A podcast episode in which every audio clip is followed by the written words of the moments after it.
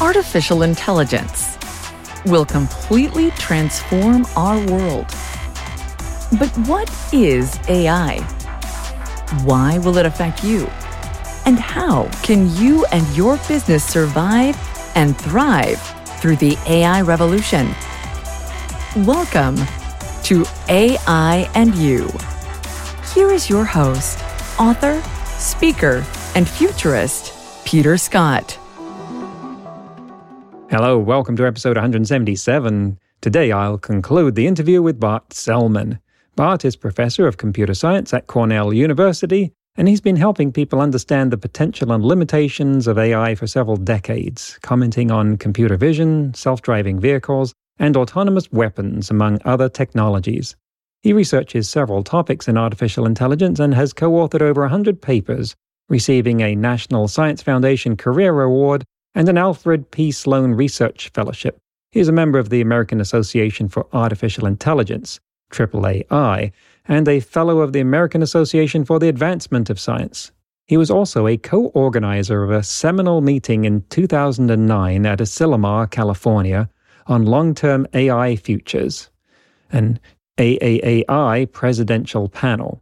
Asilomar was chosen for its symbolic value, Biologists had gathered there in 1975 to discuss the hazards of their research in the age of modern genetics. And again in 2017, a group of AI researchers gathered in Asilomar for a workshop and conference where they generated a set of 23 statements known as the Asilomar Principles. These address the responsible use and development of artificial intelligence as it matures into capabilities that were not predictable at the time and We'll reference them in the interview.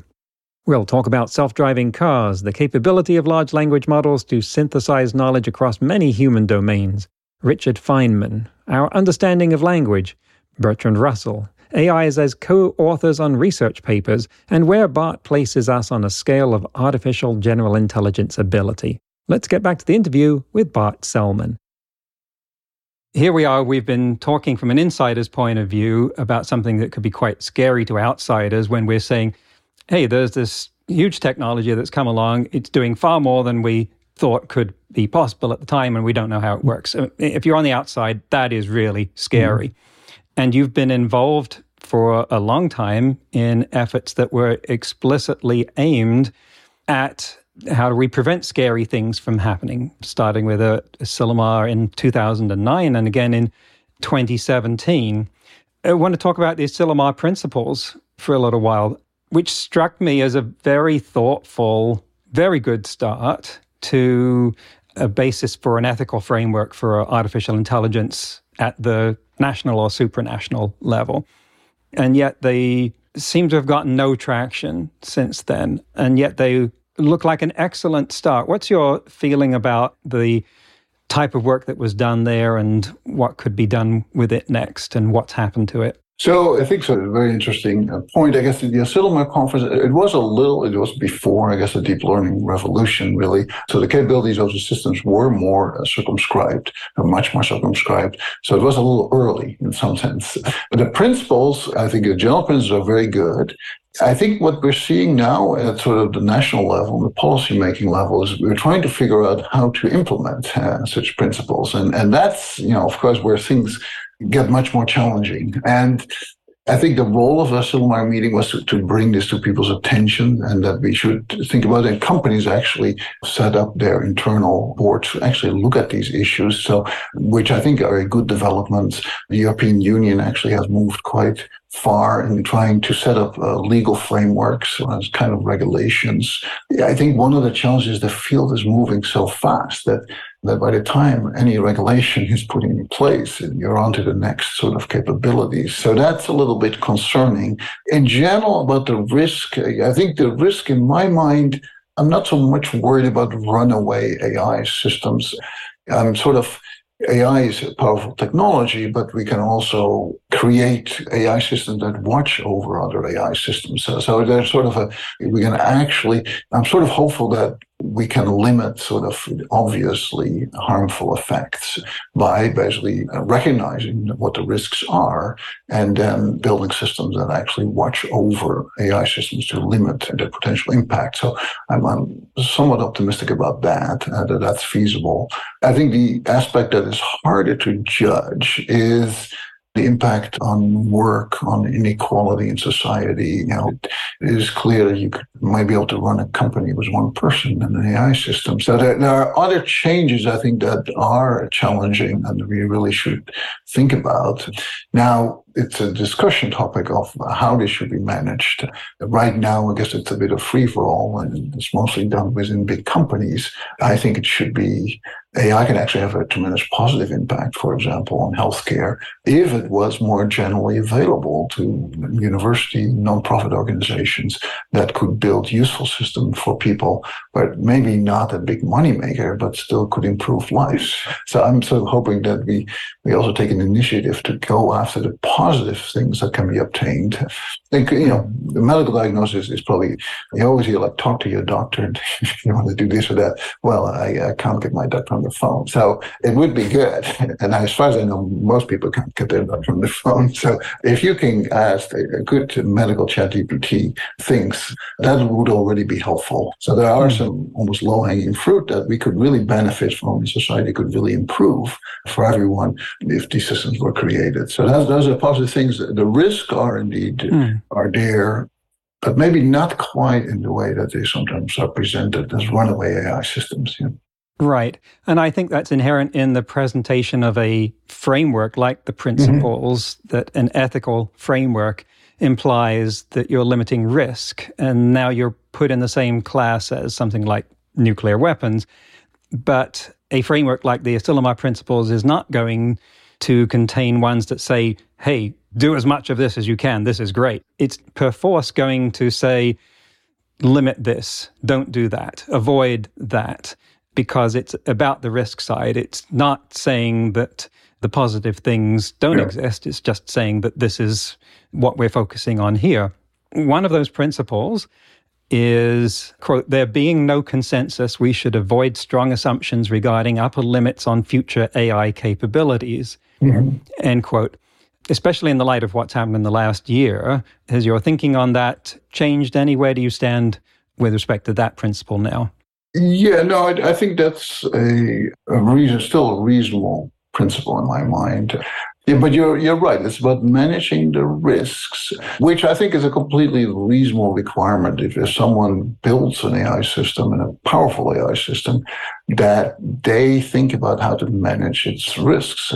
You know, on a very small scale, I think it is already happening with self-driving cars. So people, you know, interested in building self-driving cars they know that if the car isn't safe, it will actually have a, you know a tremendous negative effect on the whole business. So they actually sort of have a self interest in building very safe self-driving cars. Now, self-driving cars is a circumscribed domain, so it's easier to manage the risk.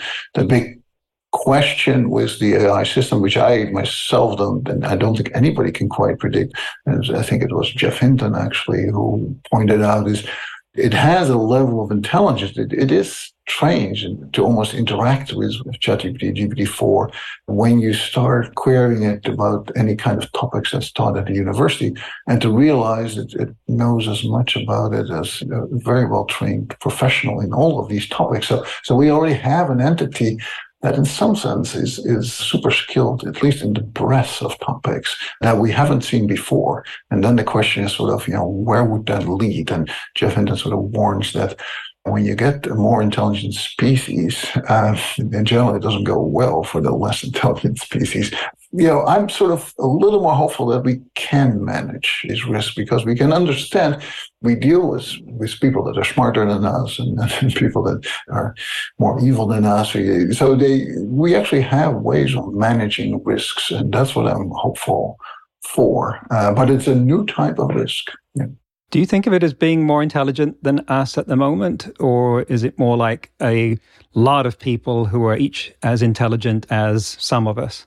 Yeah, so it's a very good question. The way I actually would put it is because I sort of have tested it is it's like a large group of let's say college level students. And so when I push the understanding of GPT-4 on a particular topic in computer science that I know a lot about, then I can see its limitations. I can see that it doesn't quite understand it fully, but it's understanding. So it's, so right now, so I wouldn't say it's more, so on individual domains, I think human experts can still outdo it quite a bit, I would say. You know, we can, uh, and I presumably a lawyer can ask it questions that says it doesn't quite understand the subtlety of the law. So a human specialist can still outdo it, but there is no human that can match it at the breadth of knowledge. And that's sort of the impressive part. And what I find impressive part is that there that I've asked it, for example, to somebody gave a lecture on semantics of language and sort of the theories of the semantics of language and what the philosophers had thought about it, what linguists had thought about it, what computer scientists, logicians had thought about it.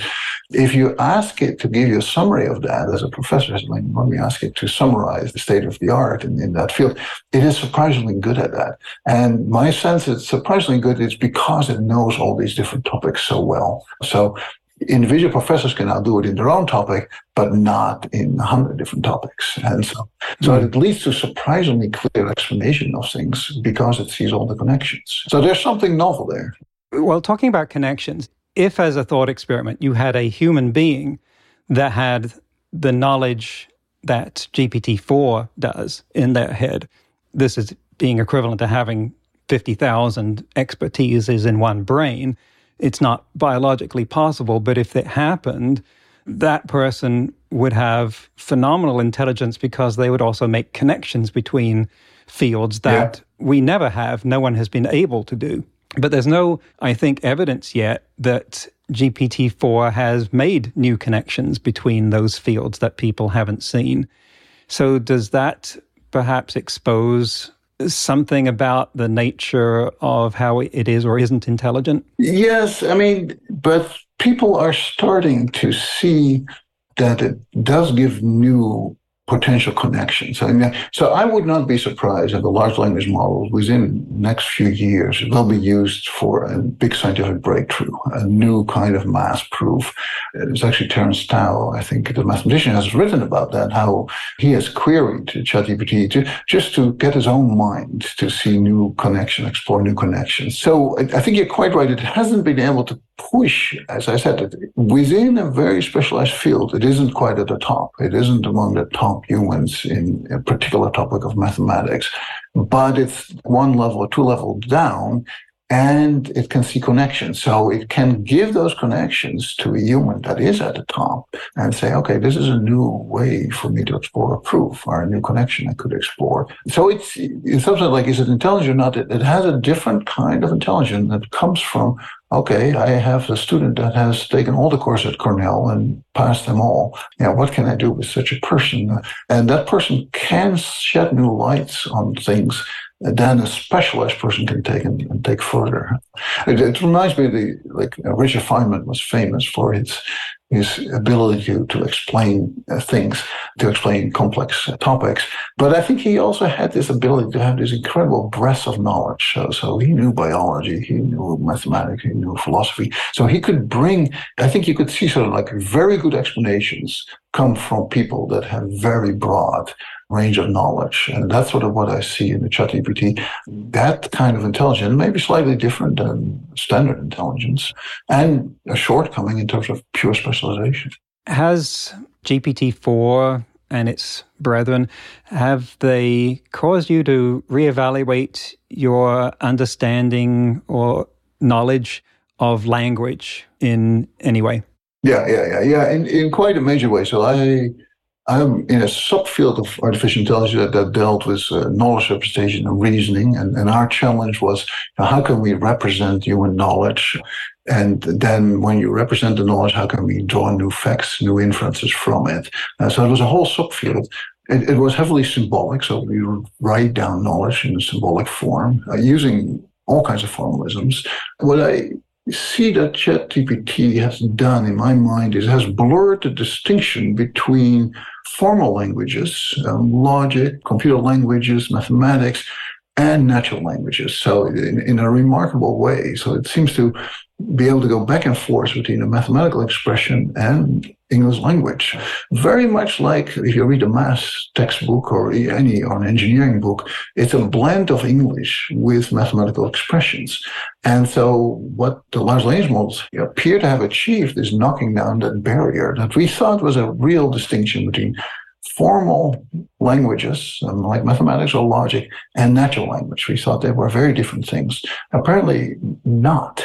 So, and it's that mix in my mind also, when I look at mathematics proofs, it's that mix of English, which is somewhat informal, and formalism that makes it so powerful.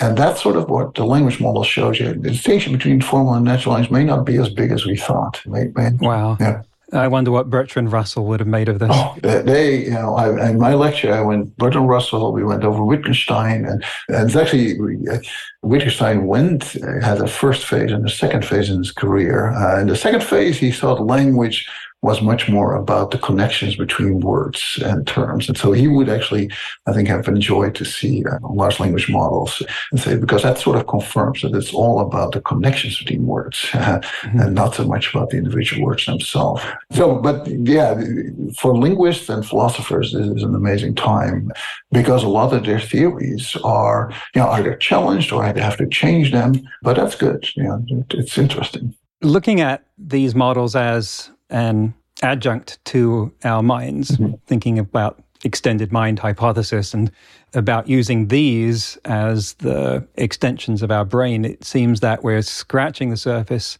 now of what's possible in terms of using these to extend human capability. Have you had thoughts yet about how you can integrate these into your research, your teaching processes around the university mm-hmm. that could cause some sort of evolutionary change in those domains?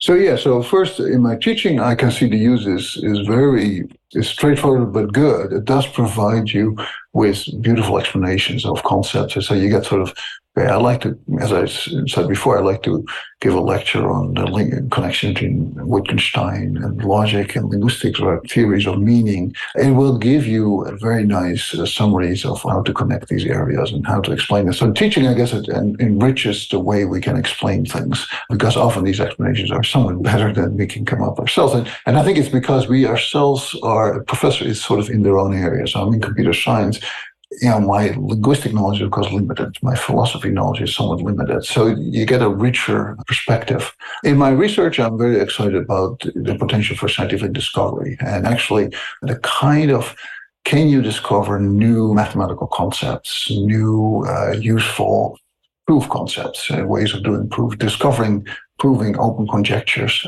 And that's basically an interaction with them. So I have the tools, for example, the formal theorem proving tools.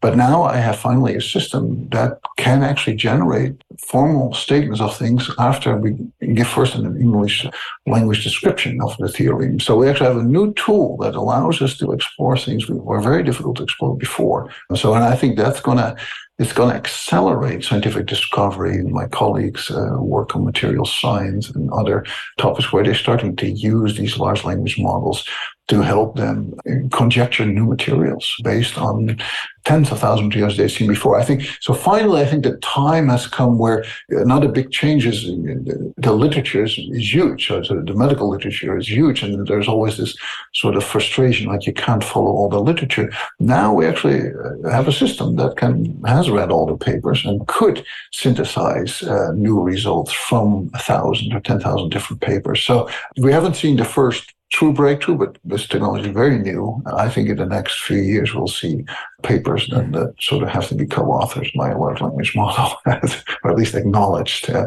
as being used. So, and the first phase will be this hybrid phase where I think scientists, uh, human scientists come up with the, the high level questions to explore and use the language models to search mm-hmm. the literature or search for new connections. Right. Uh, initially, there won't be any question that it's a tool. Yeah. But then, if you've got them running in some sort of agent background mode, and one day one pops up and says, Hey, I've solved this conjecture, uh, it's going to be really hard to figure out which human should get the credit. So, yeah. you, know, you do have to start thinking about naming it as an author. I think I saw something about molecular chemistry research being done 100 times faster with these models. Artificial general intelligence is come up a lot. We've talked about it. And let's stipulate that it's not useful to say that it's just binary, yes or no, it is or it isn't, zero or one. Let's put it on a continuum from zero to one, somewhere in between, some fraction. Are we past zero yet? And where do you think we're going to move to in the foreseeable future? So I, you know, if you had asked me this before ChatGPT, so that was in the fall of 2022, I would have said we are at zero. Um, so now I actually think we are, especially with GPT-4, which was another jump over 3.5. I places us at uh, 0.7. so we're quite a ways along. It's a very interesting phenomenon. If you see that this, these models have what's called a threshold phenomenon. So below a certain size, there are these, these benchmarks of how much reasoning can it do, how much common sense inference does it do. So there's different benchmarks. They were stuck at zero for a long time and, or near zero. And then when the model scaled over certain size, uh, either just a number of parameters that were tuned, suddenly you saw it go up to 20%, 30% and very steep. So that's what happened. And that was literally happened with uh, GPT 3.5 first and now GPT 4. We passed that threshold. So will we get to full general artificial that's i think one of the interesting questions is in what sense is it different from human intelligence and i think that's sort of a, a very interesting question but it will have a good overlap with human intelligence. I think that's already sort of the case, even in, in general terms. Now, there are things in the debates within AI and people that follow the various developments saying, well, a large language model doesn't have any goals or intentions, or it doesn't have any beliefs and convictions. And so I'm actually of the opinion that those things matter a little less than we think. So in the sense that I see the language model as a component in a larger system. So the larger system may contain extra memory or extra verification or extra uh, computational power to do certain things, you would give it a high level goal and you use the language, large language model, to divide that higher level goals in sub goals and then decompose those sub goals in short in smaller goals. Then potentially you need another system to synthesize the subtasks and put everything back together. But this sort of ability to decompose a higher level objective into subparts is surprisingly good. And this was actually, I, worked in the field of AI planning, was actually one of the long open standing problems. And the way you first see it is if you try to prove a mathematical theorem. So if you try to prove a mathematical theorem, the way a human does it is they say, well, if I could prove this and this and this, then I could put everything together. So the human immediately thinks of the subparts it has to show you can ask ChatGPT and it will say, you know, if you can prove this and this and this, then you do the whole thing. It comes up with those sub-goal decompositions. And that was an open standing problem for 20, 30, well, for 40 years in, in AI planning. Uh, now it can do that. And now we can generate plans for the subparts and then put things back together. So it, I see it sort of as given us capabilities to build quite general systems so that's why I put it at 0.7. It's not full artificial mm. intelligence, but very useful to get there. Indeed. And, and you reminded me of just how big a problem yeah. goal decomposition has been in computer science of given this, how do you figure out the steps necessary to get there? And, you know, that's PhD mm-hmm. Level stuff. And in, in ChatGPT, you just ask it what you want. Yeah. And it is mind blowing. Yeah. Sort of working towards the end of our time here. What do you tell or what will you be telling your students about how to leverage this, what direction to go in, and what difference to make with their work? So I, I, sort of tell them two things. Is first of all to be very open to using the technology in the right way. So as this amazing knowledge source and tutor and private professor that you can ask questions anytime. So I encourage them to use it that way not so much as a chatbot, because I think that's sort of a, a, limited use. So I use it as a knowledge source, as an intelligent knowledge source. In their work, I guess, when they join uh, tech companies, I try to point out how we have to be concerned about, you know, the risks and the implications of this kind of technology, how we can make sure, and I actually stress that, you know, they will be the people who build the systems that use uh, large language models, it's, it's responsibility as engineers to worry about is this done in an ethically justified way? And uh, they should raise concerns if they think, no, this is not what we want to be building. So that's, it's, I actually say it's, it's their role because the engineer knows what ultimately goes on in the system. The uh, high level manager probably has very little idea. so the engineer, for example, knows what data the system is trained on. You know, is, is that, was that an ethical use of data? But in particular, what are some of the risks of those systems? So I, I tell the students to be very aware of that and to think about these things because it's this new thing and that gives new capabilities. Uh, that's exciting, but also brings new responsibilities. Oh, thank you.